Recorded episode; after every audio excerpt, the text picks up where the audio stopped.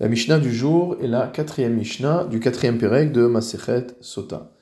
Eshet Kohen, Shota ou Muteret le La Mishnah nous enseigne qu'une femme de Kohen, qui a été soupçonnée par son mari, pourra boire les eaux amères comme toute autre femme Sota ou Muteret le et sera permise à son mari. A priori, cet enseignement semble évident. Il faut donc se demander quel est le chidouche de la Mishnah, qu'est-ce qu'il y a de particulier à nous enseigner? Ce qu'il y a de particulier, c'est qu'une femme de Cohen a un statut plus strict qu'une femme d'un Israël. À savoir que si une femme de Cohen est violée, elle devient interdite à son mari. Et donc on aurait pu soupçonner que cette femme ait été par ailleurs violée et qu'étant de toute manière interdite à son mari, les eaux de la sota n'aient pas d'effet sur elle. Pour cette raison, on est obligé de nous apprendre explicitement que la femme de Cohen peut boire les eaux amères et qu'on ne soupçonne pas qu'une telle chose se soit passée. Eshet Saris Shota. L'infâme d'un homme qui est castré peut également boire les eaux amères. Ici, le chidouche est différent, c'est que dans la parashat Sota, il est écrit dans la Torah Vaiten ish bach et shechovto que un homme motamo a introduit en toi sa semence mi balade isher en plus de ton mari autre que ton mari.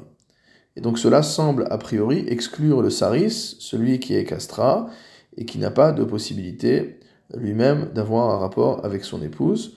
Pour cette raison-là, la Mishnah nous enseigne que malgré tout, même pour le saris, euh, l'eau de la sota va pouvoir la rendre pure et donc elle aura le droit de la boire.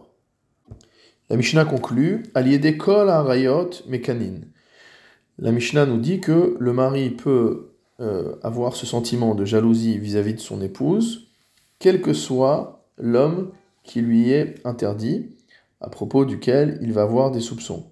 C'est-à-dire que cela vaut non seulement pour n'importe quel homme, mais cela vaut également pour les hommes qui lui sont déjà interdits par la Torah, comme par exemple son père, son frère, etc.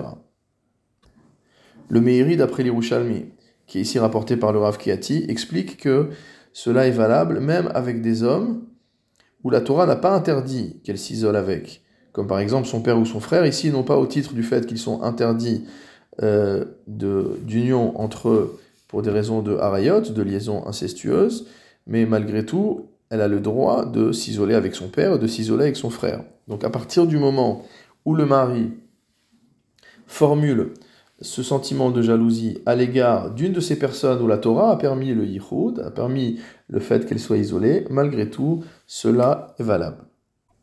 Chutz minakatan, à l'exclusion du mineur, on va voir de quoi on parle, ou mimi chez ish et d'une personne qui ne serait pas un homme.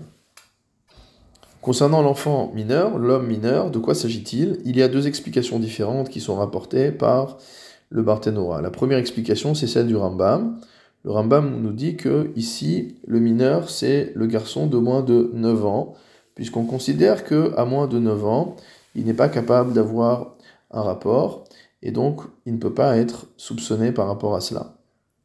Et le Barthénora exprime son désaccord avec le Rambam de manière polie en disant Velinir e katan pachot mi ben yud gimel shana que pour lui, on parle d'un enfant qui a moins de 13 ans et un jour, de manière classique, vélo et qui n'a pas euh, de signe extérieur de puberté, dirtiv, ainsi qu'il est écrit Veshachav ish ota ish velokatan. Donc le Barthénois nous dit en filigrane qu'il n'y a pas de raison d'interpréter le terme de katan différemment ici que dans les autres cas de la Torah. Umi she'eno ish, alors qui est cette personne qui n'est pas un homme? Le Barthénois nous dit les maute bema, ça exclut l'animal. Donc euh, si l'homme, par exemple, soupçonne sa femme d'avoir euh, des rapports avec un animal, il ne peut pas exprimer euh, ce sentiment de jalousie, entre guillemets, et ce processus de sota par rapport à de telles unions interdites.